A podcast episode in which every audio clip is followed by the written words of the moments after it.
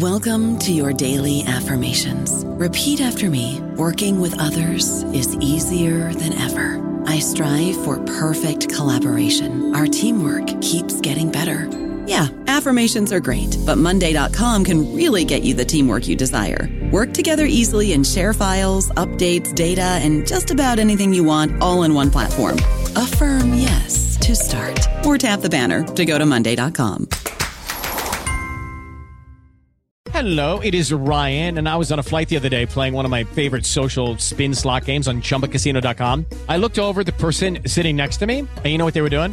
They were also playing Chumba Casino. Coincidence? I think not. Everybody's loving having fun with it. Chumba Casino is home to hundreds of casino style games that you can play for free anytime, anywhere, even at 30,000 feet. So sign up now at chumbacasino.com to claim your free welcome bonus. That's chumbacasino.com and live the Chumba life. No purchase necessary. Group. Void prohibited by law. See terms and conditions. 18 plus.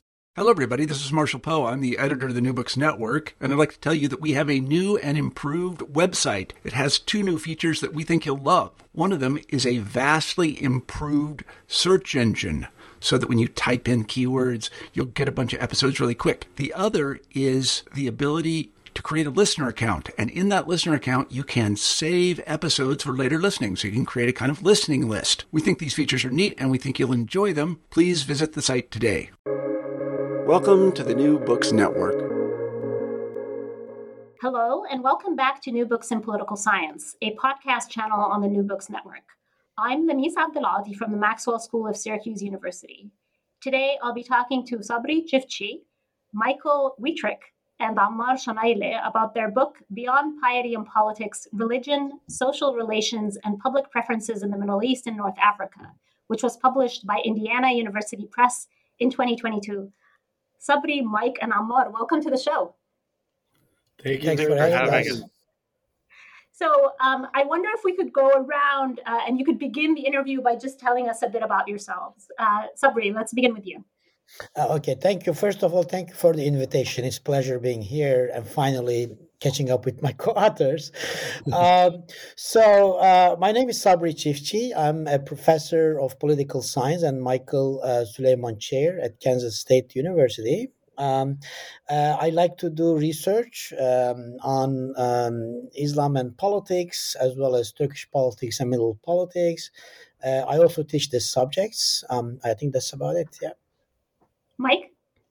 Yeah, I'm uh, Michael Wuthrich. I'm an associate professor of political science. I'm also the associate director of the Center for Global and International Studies at the University of Kansas. Um, I my research is I like to do study campaigns and elections from various perspectives in Turkey in particular, um, but other places more broadly. I look at institutions in politics in Iran, populism, religion, and gender and politics more comparatively broadly in the MENA and and beyond. And Ammar? Um, I'm Ammar Shamaileh. I'm an assistant professor at uh, the Doha Institute for Graduate Studies. Uh, my work uh, revolves around uh, authoritarian politics, non democratic politics, political behavior, uh, and political economy at the micro level. Well, it's wonderful to have you uh, three on the show. Um, so, and you've really sort of pooled your expertise to write a fantastic book that I'm looking forward to diving into. Do you mind if we start by just talking about how you came to write this book? Um, I can actually start uh, to answer this question. So, uh, I knew uh, Mike and Ammar separately. Uh, three of us didn't know each other, you know, uh, collectively at this point. And I was working on some projects about religion and politics in MENA. Then I, you know, uh, met with Mike, who was doing similar research, particularly about Islamist political parties. And then uh, in another occasion, in a conference, I met with Ammar, whose research was so fascinating because they were looking at religion and uh, I believe in this case was radical organizations. So as I was kind of, you know, uh, thinking about my own um, interest, I thought, why not? You know, these three guys could come together and maybe write, you know, an article. So the idea was, you know, uh, writing an article, and then we had this uh, morning coffee in Midwest Political Science Association meeting and then I will let my co-authors take it from there. So I can give you my side of it. um, uh, so because uh, um, actually, uh, I so I was on a panel at MPSA uh, with uh, with Sabri, And he was just really, really kind and really nice. And um, it was actually the first time I ever emailed somebody I met at a conference uh, afterwards. Uh, and so I emailed, uh, I emailed Sabri, and this is before our lead article was was published uh, that revolved around the same topic. Uh, and I said, hey, you know, I'd be interested in, in collaborating with you. I'm, i have three different things that I'm looking at. And he said, uh, after I, I, emailed him, uh, I, am guessing he, he spoke to Mike and he said, actually, I have this project I'm working on uh, with Mike. Uh, and then I was sort of brought into the fold on that. And that was, um, and, and from there, I remember, if I'm remembering correctly, we, we went to uh, MESA, uh, Middle East Studies Association meeting, and we presented a paper, a follow up on, on our earlier work. And that's where it became clear to us that this should be a book. yeah. Yeah. Yeah, I think that was that we were almost forced into writing the book because we had the we were discovering so much right and that kind of down the path of, of what we were thinking in our first article and we realized there was more to be said but we also realized that it couldn't be said easily uh, in one-off articles. It really you needed to really unpack a lot of things uh, together and i think as we move forward on the project we just said it just makes so much sense that this this becomes a book and and we we went right to work on it and can I add like one thing here? And we also very quickly discovered that there is actually really great working chemistry between three of us. You know, something that's not easy to you know um, have in in academia. So it was from the article. It was so clear from the beginning that this chemistry was magic, and you know it was moving so quickly, and you know branching into um, different projects that's uh, that's inspiring to hear. Uh, so let's see if we can sort of pick apart this really intricate uh, argument uh, that you have here. So the book pushes back against what you describe as a linear view of religiosity that dominates much of the literature on religion and politics in the Middle East and North Africa region. Um, what do you mean when you refer to this linear view of religiosity? Uh, let me actually start, and hopefully my co-authors can also jump in, you know, to um, you know follow up. Uh, so the main idea here is that uh, look, religion plays an important role uh, in shaping political preferences across the Muslim world, and there is a good deal of research that was published and is kind of in progress now. Uh, but our problem with this was that there was so much ambivalence, right? And we know we were critical of uh, this this uh, you know one dimensional approaches to religion. You take a number of survey questions and you call it religiosity. Uh, our point was that this is not really capturing the nuance, right? So we thought this was a linear progress where X is related to Y and that's it. So religion matters or does not matter. So we want to um, you know go beyond this simple approach, and um, you know for us it was in one way uh, a path toward getting over this essentialist approaches and one dimensional approaches. We knew that there was a lot of diversity and richness when it comes to religiosity. The way that people understand it, the way that you know they live it, the way that they practice it. So this was the starting point to kind of being able to capture this nuance, this multidimensionality, uh, and and uh, explaining to the readers that when we say religiosity, it is really a lot of different things for different people. Right. So it's more than just constructing an index based on how many times people are going to the mosque or how often they're reading the Quran, right? Um, and it's really central uh, to this book, this notion that you call religious outlooks. So you argue that it's more fruitful to orient research around around this notion of uh, religious outlooks. How do you understand that term, religious outlooks, or how do you define it? I, am looking at Mike. I think he must pretty well. yeah. Uh,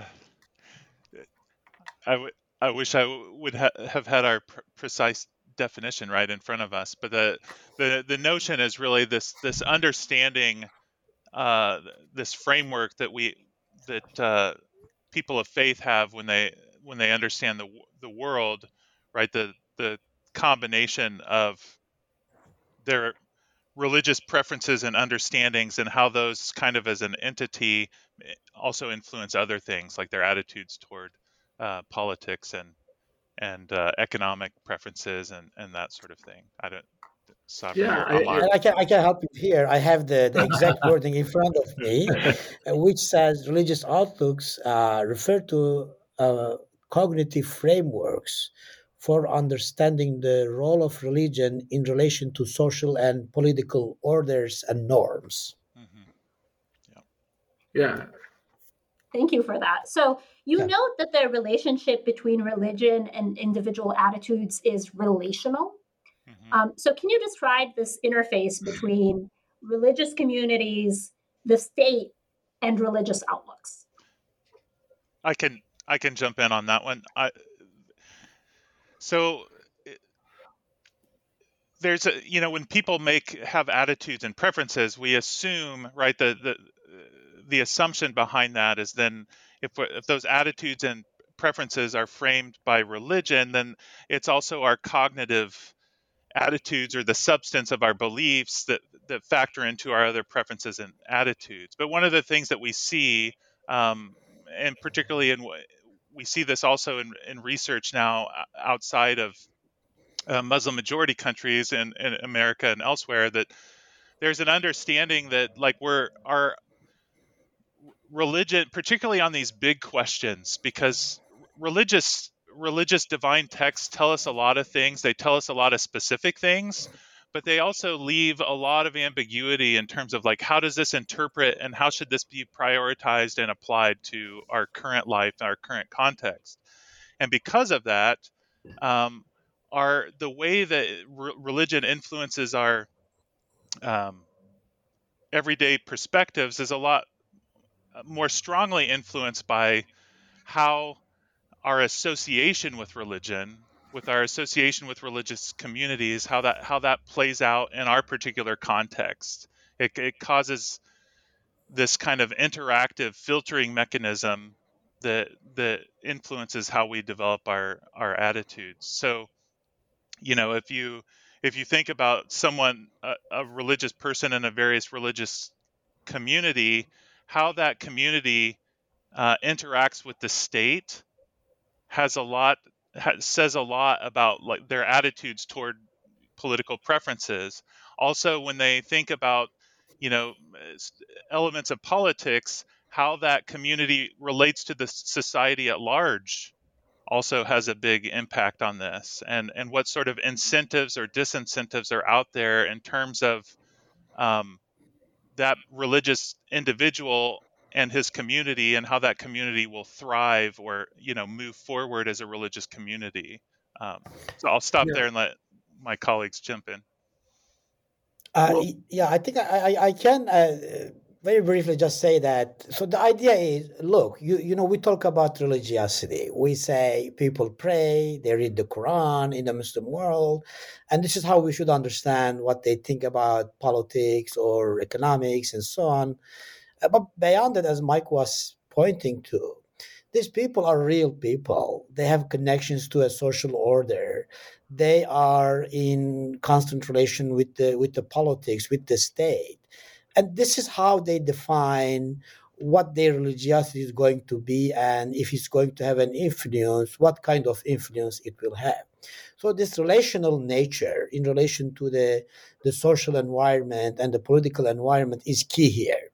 This is what I think um, more than anything else, more importantly, we are bringing to the to the table to the discussion.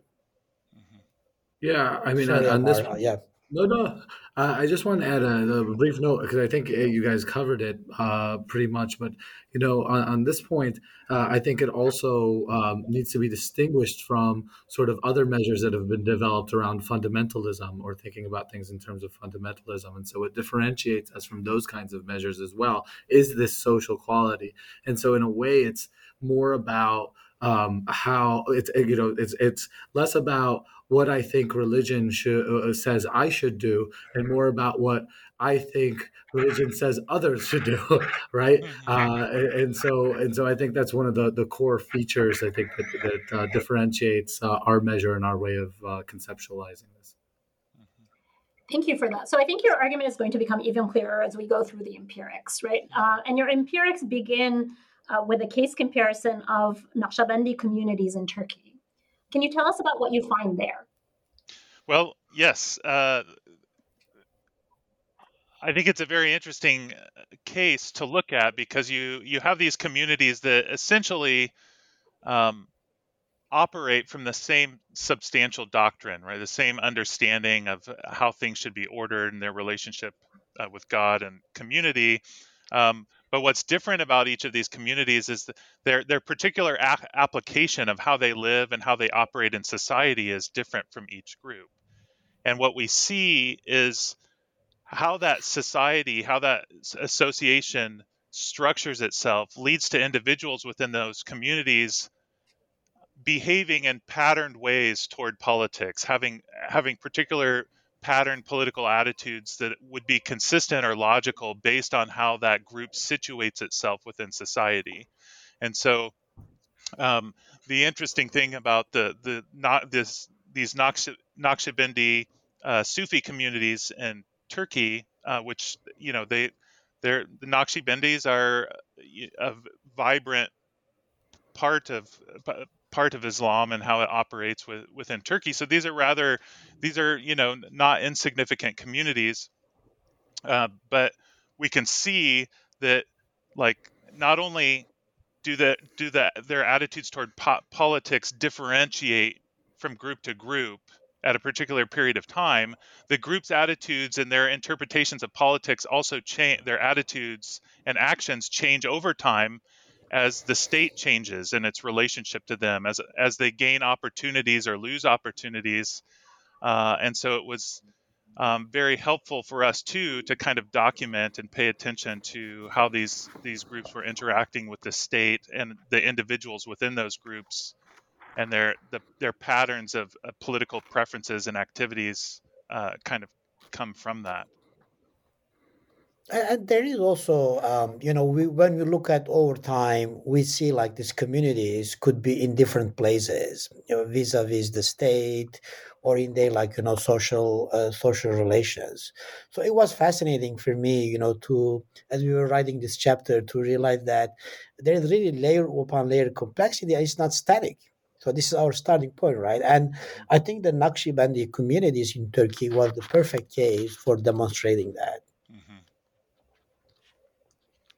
Thank you. Um, so you follow that by empirically deriving four categories of religious outlooks.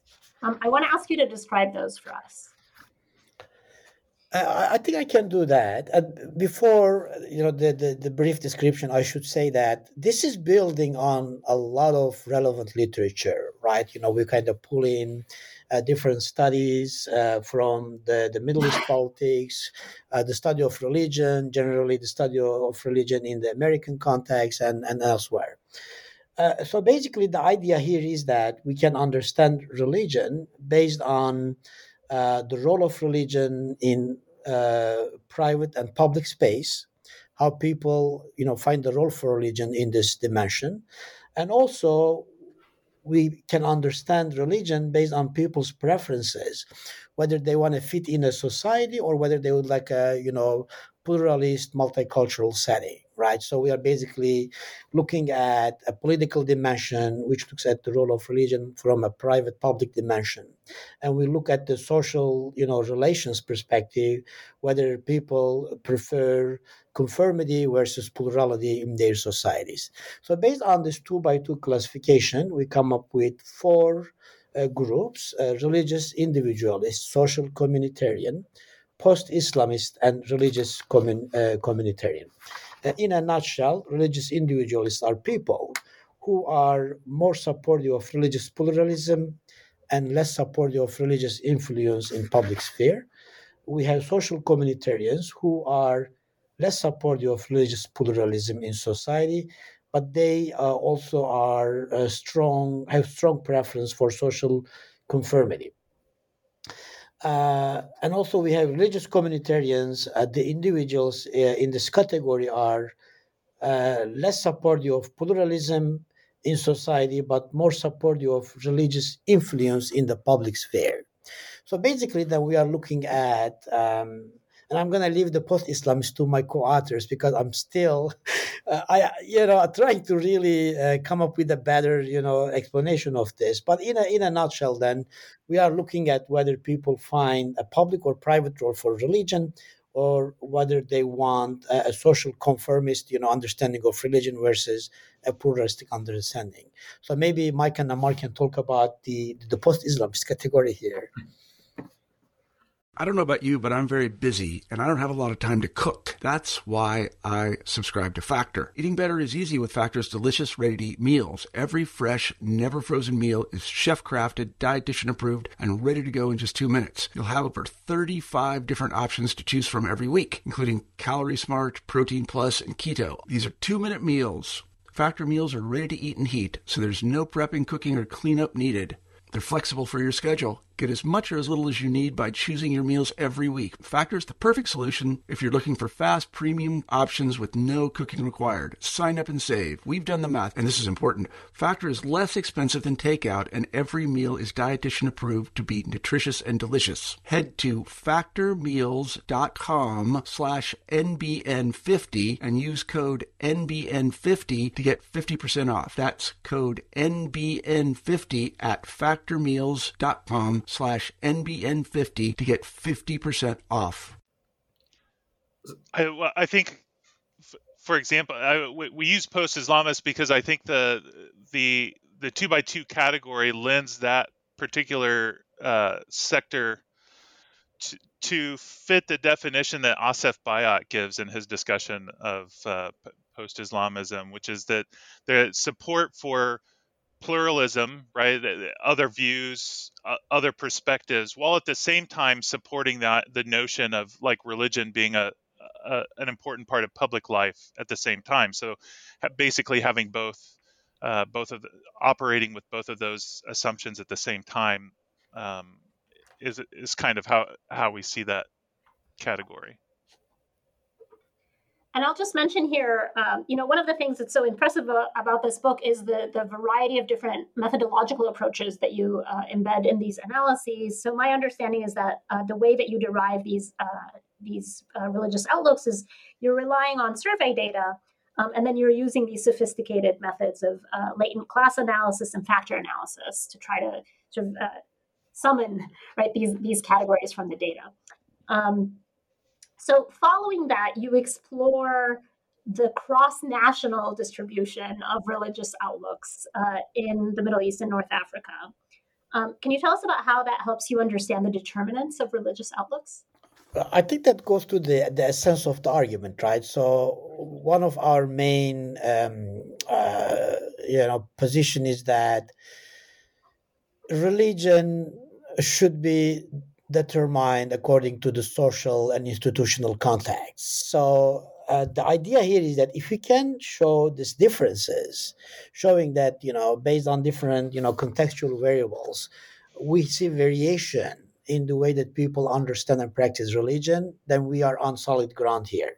As you mentioned a minute ago, we look at um, a number of surveys, basically pulling questions not only about uh, you know directly religious uh, subjects, but also about how people, uh, you know, reflect this in their um, in their attitudes. Things like um, religious practice should be private. When a person changes his religion, he should be penalized with that. Do we agree that you know we should have be have respect for other religious beliefs in societies?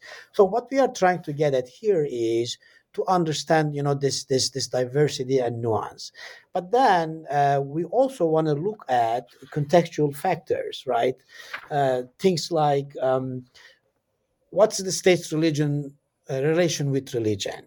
And how people make sense of this relation? Or uh, we also um, uh, look at um, uh, you know generally like the economic context right uh, you know a number of other you know contextual factors and our latent class analysis from the cross-sectional perspective actually confirmed what we were suspecting all along right there is a lot of diversity contextual differences and very very nuanced ways of you know uh, religion uh, and how it's understood in, in, in different in different contexts.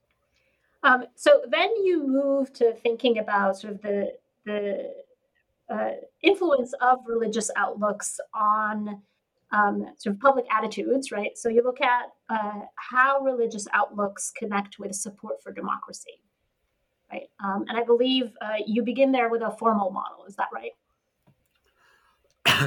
Sorry. yes. uh, so, uh, so basically, the the core idea here is to take these uh, positions and think about what they represent. And obviously, you know, people don't necessarily. Uh, these, this is uh, essentially a, a, typology, right?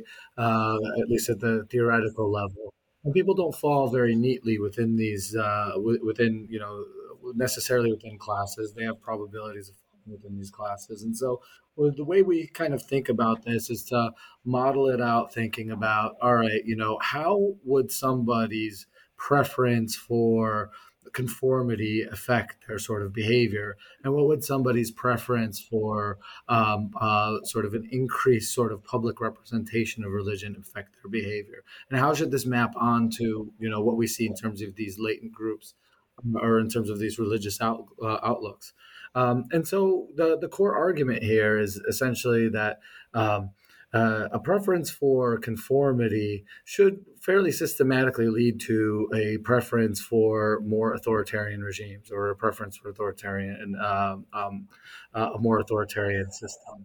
Uh, whereas a preference for public goods shouldn't, uh, or religious public goods or religious uh, as presence in the public sphere, shouldn't necessarily consistently be pointing us in that direction. And one of the core reasons is that the context matters.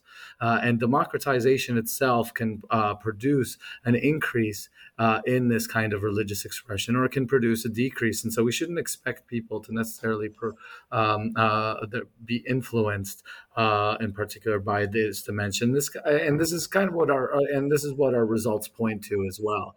Um, and so, for a person who's a religious, I'm wearing down a little bit, um, uh, the person who's a, a, religious individualist, we shouldn't necessarily expect uh, uh, a highly pious person whose outlook is that you know uh, my decisions are my own and you know i shouldn't you know and other people have the, the should have the freedom to do what they want uh, for religion to necessarily influ- uh, uh, produce negative sentiment towards uh, um, uh, towards democracy. And in fact, we should see an increased level of support for democracy among this individual who's now given the, the freedoms associated with democracy uh, um, that allow them to place themselves at that spot, at that position that they would prefer to be in. Um, and so, uh, and the same should apply to, to some degree with uh, um, our post Islamist category.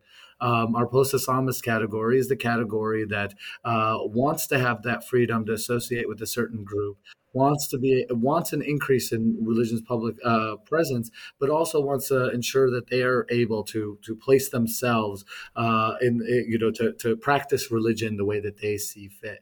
Um, and so, uh, and and our results uh, corroborate this. Thank you. Now, um, you also, um, or I should say, a- after that, you sort of zoom in on two countries uh, that recently experienced sort of massive political change, Egypt and Tunisia, to look at um, uh, temporal variation in this relationship between religious outlooks and attitudes towards democracy. So, what are your findings there? But basically, uh, and I think you know th- this was a very interesting chapter to write because we, you know, when we were talking about this project, the the discussion of Arab Spring in academia was still at its peak, but there was still so much confusion, right? And we knew that religion mattered there, but you know there was no systematic unfortunately up to that point you know account of it we are seeing better accounts now obviously but the, the main goal of this chapter was to show that if we are right in proposing that uh, religious outlooks are influenced by the context, by social and political change, then what uh, case other than the Tunisia in Egypt, where we can see this change happening and whether this is affecting the religious outlooks or not?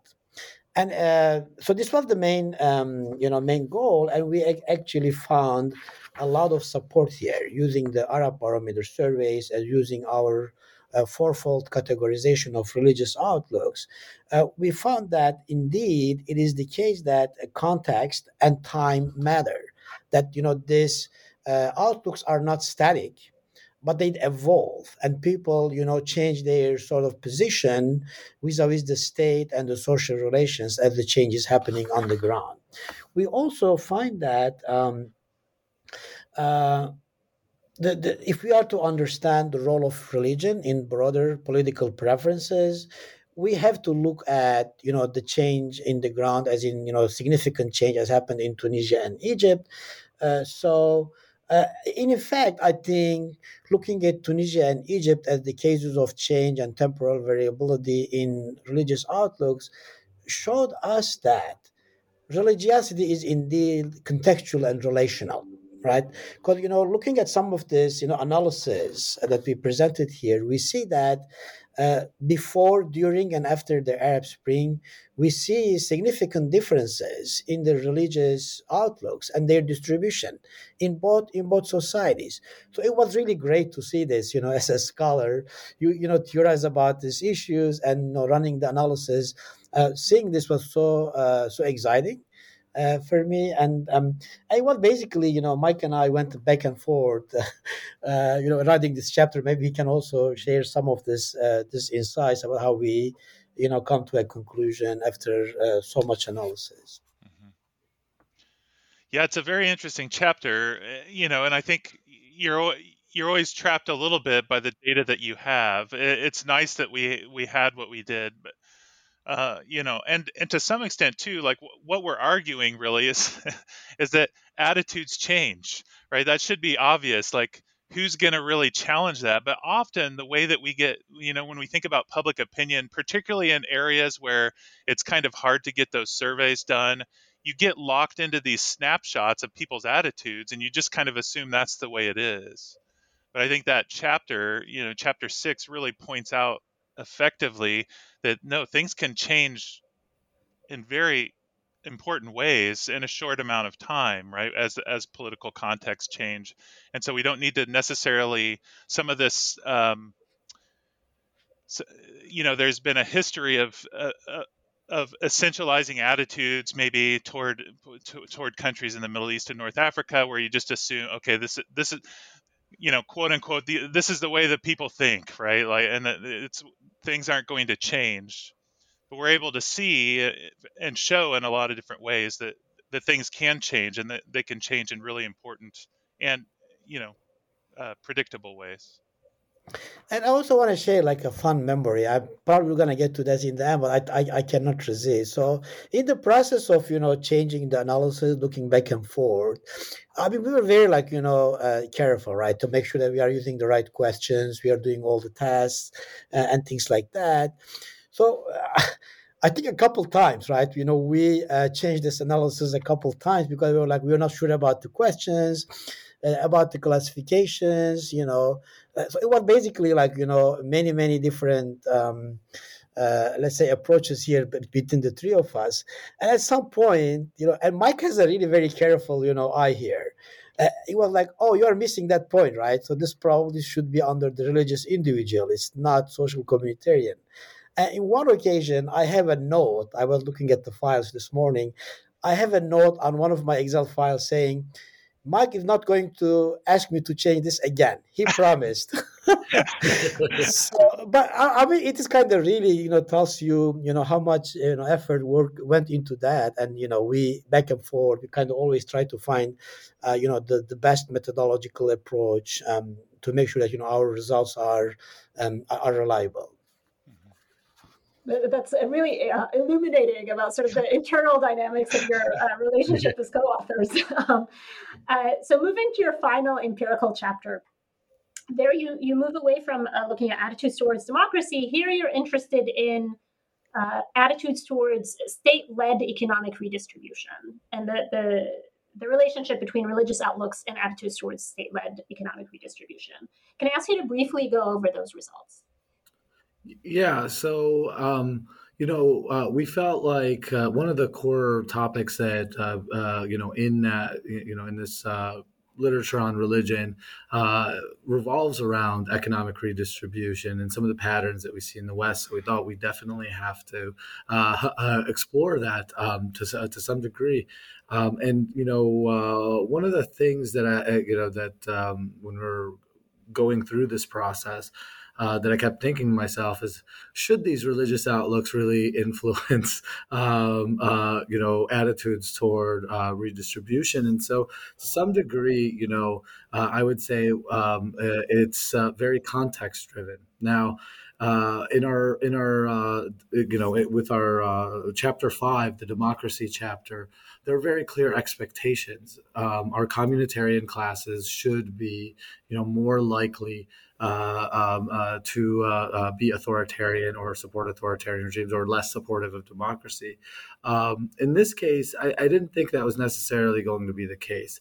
Um, and when we ran the analysis, uh, it's you know to be you know fully uh, full disclosure here a lot of this is somewhat inductive right it's not it's not a we're, we're you know i'm not uh, or, or we're not uh, saying okay here are hypotheses and here we're, we're testing them very clearly saying let's explore what this kind of looks like and what we might expect and what we see is that the communitarian classes tend to map on tend to have a, a, a slight preference for maintaining the status quo rather than any kind of radical change uh, whereas our religious individualists and post Islamists have a greater tendency to support either much higher levels of redistribution or much lower levels of redistribution. And so that's our, our sort of first, um, uh, uh, the first set of analyses within that uh, within that chapter.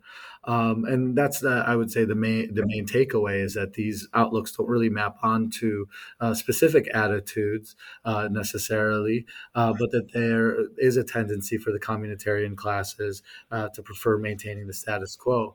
And one of the reasons that we shouldn't necessarily expect, uh, you know, a particular attitude is that context is going to affect this pretty in pretty important ways. And then we do so we so we do a comparative case study at the end where we kind of do have clear expectations uh, regarding these uh, these attitudes.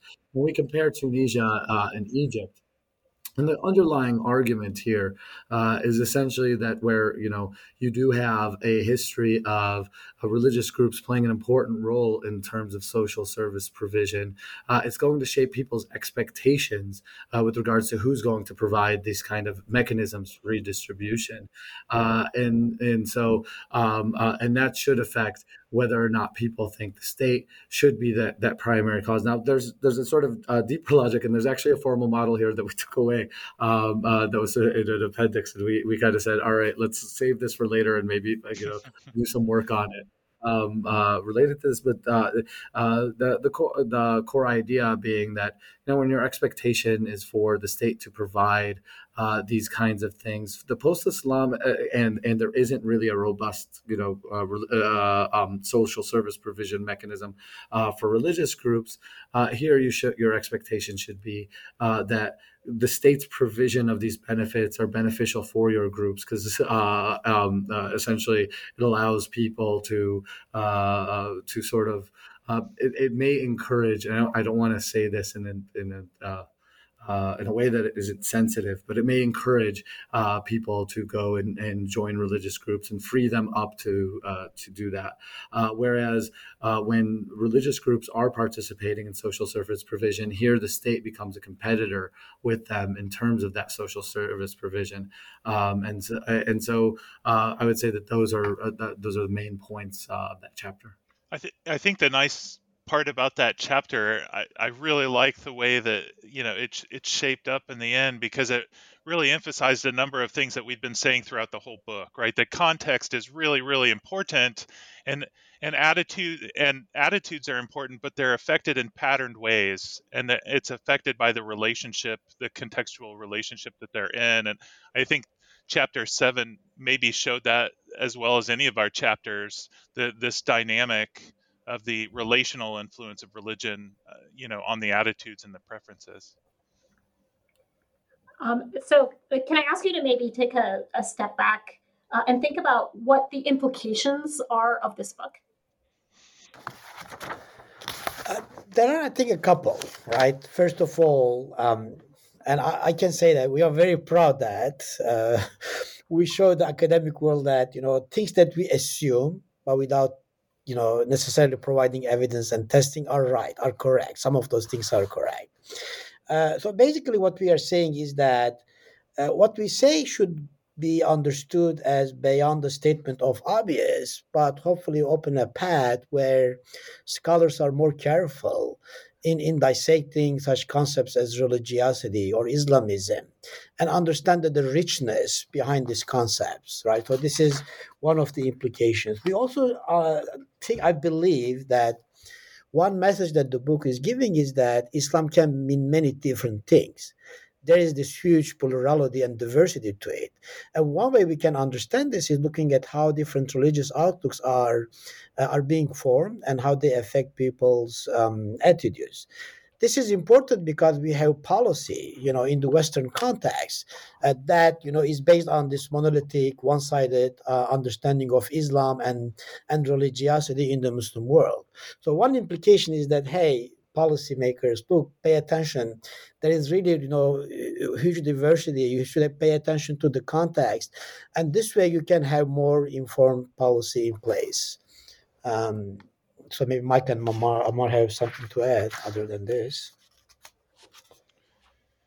i think for i mean you, you said you said a lot of, you said it very well sabri i, I think for me to like we're be, really trying to kick open the door on the discussion of like we need to do a better job of measuring this and being more open. I think the worst thing that could happen is that, that then people begin to assume that there's only four outlooks or that you know like the, this becomes the rigid thing that then everything is measured i think the our purpose for our four outlooks was to, to, to try to come up with a logical pa- pattern a pattern that we could argue exists you know in, in theory in the literature but also show as sabri said the diversity among the faithful, among the religious faithful. We we it's not it's not on a dichotomy where you know for most of these models we're looking at the people that all express on surveys you know a moderate to high level of religiosity and we see a very rich diversity within this mm-hmm. group but it's helpful to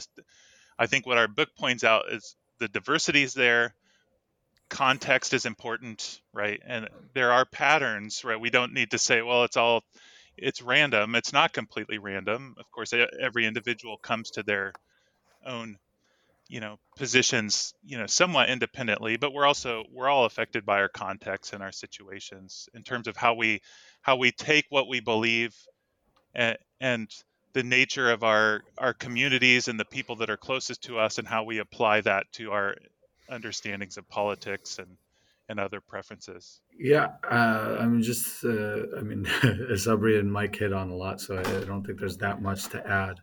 Um, one second, we can cut this out. one second.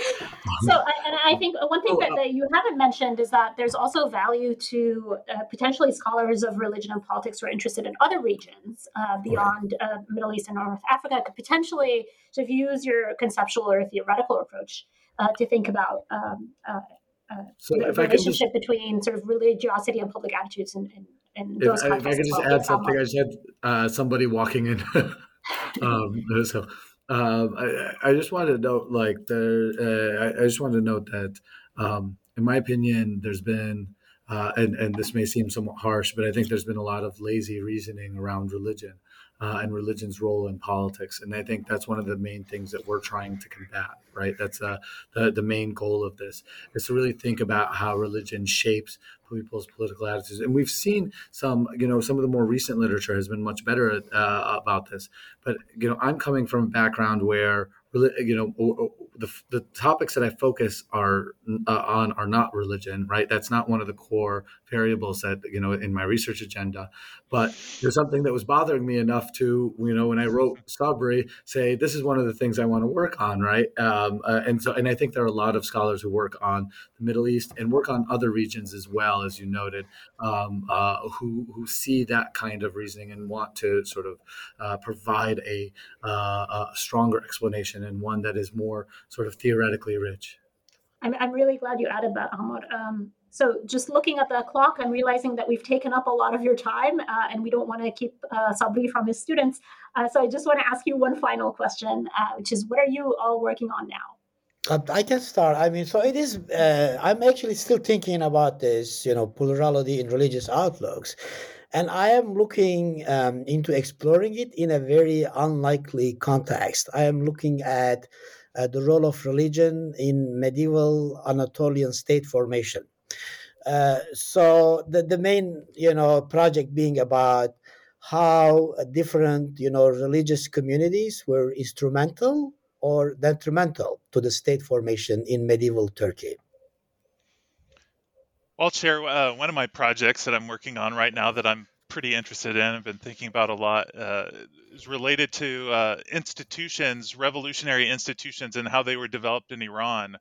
I think one of the interesting things that we're seeing in recent years is the the the resilience of an extremely unpopular regime, right? With the if if you think about the kinds of protests that happened in Iran from from September till now, um, it's hard to imagine that a regime would have stayed on its feet after such a top to bottom social protest and such high levels of unpopularity. And so, uh, what, what I'm looking at now is just even thinking about those revolutionary institutions that they built that were kind of built off of Leninist assumptions, uh, how how those create this strange resilience that that makes such a ter- such a un- highly unpopular regime manage to weather all, all storms. And so I'm working on a project on that right now.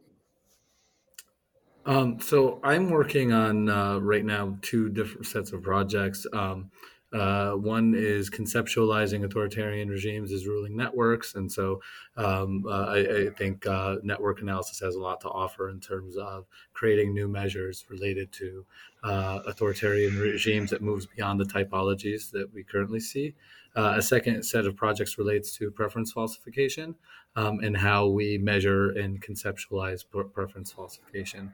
Um, but I also hope that we'll return uh, to the religious outlooks work and we'll continue with some of this because uh, I, I, definitely think there are some neat opportunities.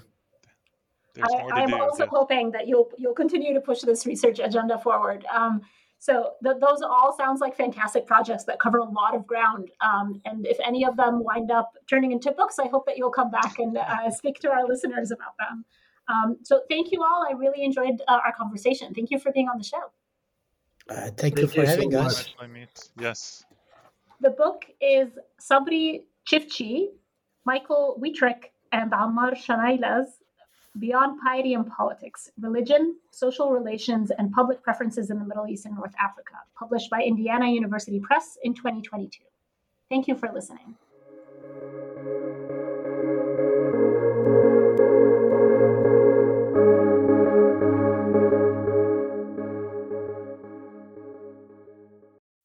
Swimsuit? Check. Sunscreen? Check. Phone charger? Check.